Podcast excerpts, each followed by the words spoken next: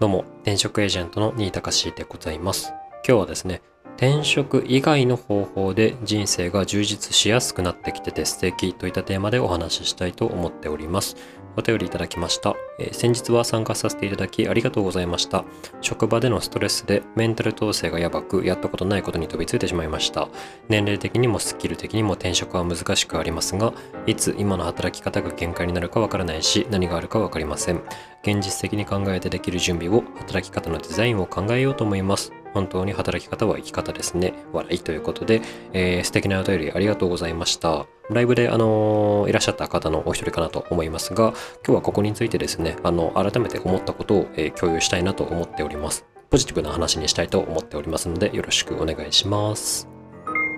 まずですね、その転職以外でも、あの自分のこうコミュニティを増やしたり、えー人生の、まあ、幸せ度っていうんでしょうかね。幸福度を上げる方法っていうのは増えてきたな。まあなんかいい時代になってるなっていうふうに肌身で感じております。これは転職エージェントとして働いているその何でしょう会社員としての時間ではなかなか話さないことなのでこういった個人の場でしかお話はなかなかする機会はないかなと思うんですけれどもいやそんなこともないか。お客様に私直接言っちゃいますね。あのですね、まあ、転職をすること自体はやっぱりリスクはあります。転職活動自体にはリスクはないです。仕事を変えることであの思っていた、えー仕事ができないっていうことで、まあ、キャリアが傷ついてしまう。あの職歴が荒れてしまう。よって次の転職の難易度が上がってしまう。みたいなあの負の、えースパイラルにですね陥る方っていうのも少なくなくてですね、まあ、例えば学歴が優秀だったので、え2社目3社目ぐらいまでは仕事の選択に余裕があったけれどもあの転職を繰り返しているうちにあの職歴があのなんかえ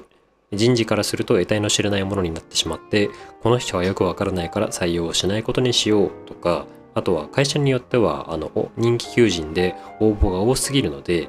例えば年齢だったりとか例えば転職回数だったりとかっていったデジタルにですね間引けるところで Excel のこう、えー、何でしょう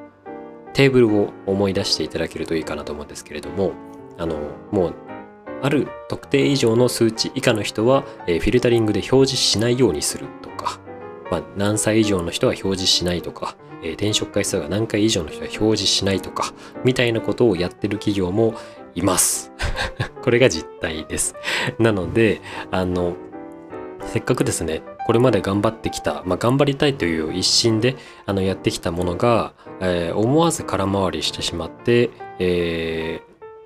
まあ、俗にその人が不幸だと感じる状況に陥るみたいなことはあります。で、まあ、その好きを仕事にしようとか給料の多い仕事をしようとか、えー仕事を楽楽な仕事を選ぼうとか、まあ、性格に合った仕事をしようとかいろんな仕事の選び方はあるんですけれどもそれぞれに落とし穴があったりしたりとか、えー全部を叶えられる仕事とはなかなか出会えなかったりとかしてですね相当こう仕事選びっていうのは難しいっていうのが今現代も続いておりますし、えっと、転職は昔は30歳で限界説というふうに言われていたんですけれどもそれが徐々に、えー35歳限界説になり40歳限界説になり、えー今はですね、まあ、45歳50歳でもあの自分の、えースキル経験を生かしたところでかつ、えー枠が空いていれば OK みたいなところにはなっていますがただ現実問題会社にはあの定年制度というものがあったりするのであのそこにスレスレの状態で飛び込んでいくとなると相当またですねあのハードルは上がっていくのかななんていうふうに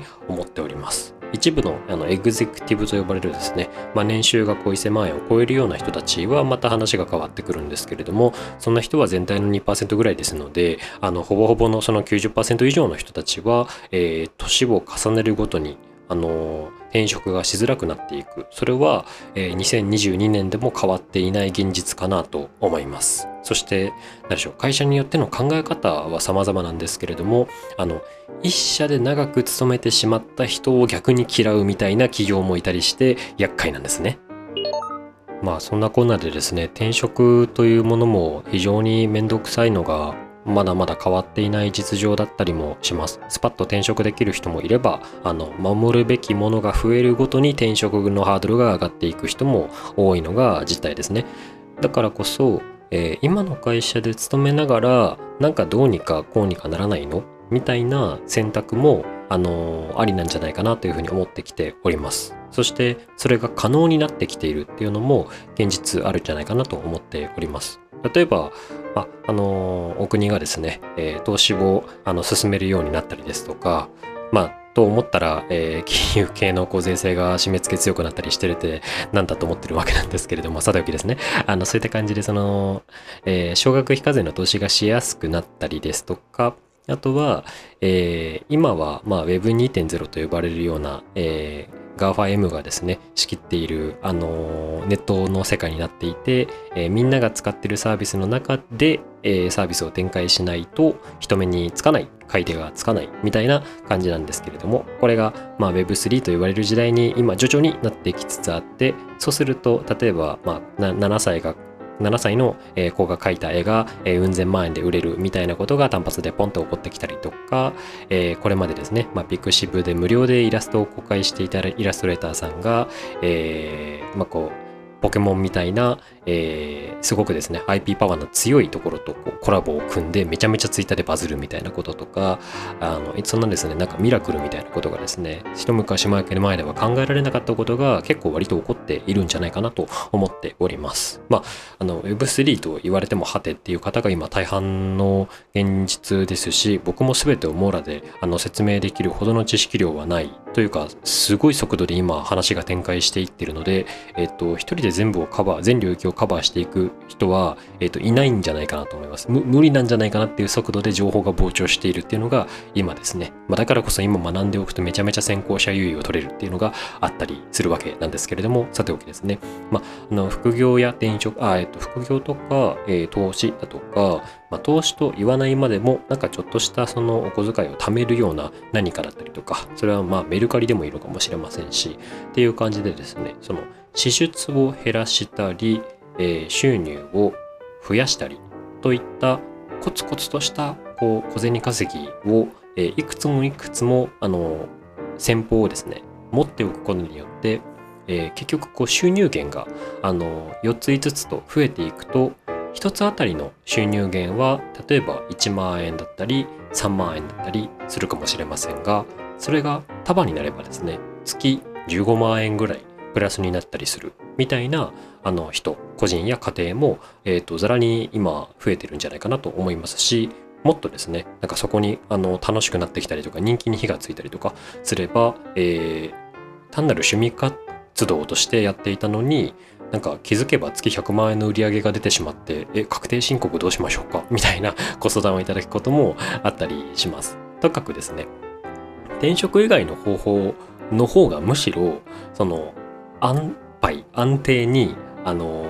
人生の、えー、時間とかお金を増やすことができるかもしれないねみたいな世の中になってきてて非常に面白いなぁなんていうふうに転職エージェントの僕は見ておりますが皆様はいかがでしょうか？例えば僕はですねあの絵も描けませんし、えー、音も作れませんしっていう感じでですねあのまあコードも、えー、何でしょうそれ一本で食っていく程度には書けないですしみたいな感じで、えーと、できないことっていうのはたくさんあるわけなんですけれどもそれでも、まあ、なんか何かしら喋っていたりとかその人のこう強みを伸ばしていくこととか逆に課題を解決していくこととかみたいなことでなんかこうお金になるみたいなシーンはあってあ非常にありがたいなっていうふうに思っていたりします。でこんな人はあのあの盆栽でしてあのゴロゴロどこにでもいるわけなんですよね。だから別に何かのナンバーワンを目指そうみたいな話じゃなくてもいいのでご自身の持ってる中のですね。何かはあのお金になるんだ。その前提で何をお金にしようかな。っていうふうに思っても僕は罰は当たらないんじゃないかな。っていうふうに思っております、まあ、その金金言うのは嫌だみたいな人もいるのであの虚勢は全くしないんですけれどもただ僕は例えば月に、えー、10万円、えー、自由に使えるお金が増えたら、あのー、非常になんか楽しい妄想がはかどるんですよね。あ、サウナに行ってもいいかもしれないとか。その サウナもあのホテルに泊まらないとあの使えない、えー、サウナとかあの個室のめっちゃ高いサウナとかあったりするのであのえー700円とかですね1000円とかであの人がいない時間を狙っていくサウナもまたオツなんですけれどもあのお金をフルフルで使ったサウナっていうのもですねああいいですねなんていうふうに思ったりするわけ ですよね。でそれは人によっては、えー何かこう美味しいものを食べたいなのかもしれないですし、えーなんかこうプレゼントを贈りたいなのかもしれませんしとかくですねあの人生お金が全てじゃないんですけれども全てにお金がかかる世の中だと思っておりますのであのお金や時間っていうのは本当に大事なんじゃないかなというふうに思ってます。だからこそ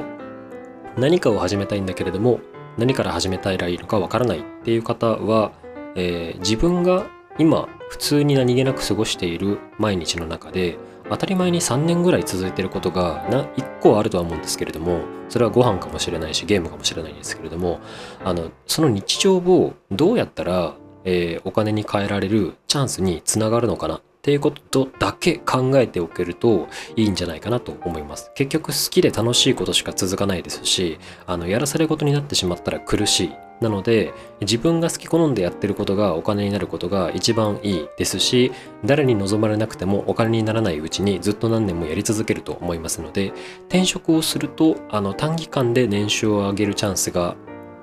出る。一方でリスクも大きい。ただ、えーそういった日常をあの副業化していくみたいな考え方なのであれば、えーお金になるチャンスは転職ほどは高くないかもしれないし時間はかかるだろう。ただ、えー安全であるみたいな感覚ですかね。なのでそういったイメージで過ごしていっていただけるとあの日々が何でしょう見えてくる色が変わってくるんじゃないかななんていうふうに思ったりしております。街中を歩いていても目につくものが変わりますし聞こえてくる話も変わるような気がしておりますので個人的にはそんな12年を過ごしてみても楽しいんじゃなかろうかと思っております。転職もありなので何かお困りになりましたらご相談ください。ではでは。最後まで聞いていただきありがとうございました。転職エージェントの新高志でございました。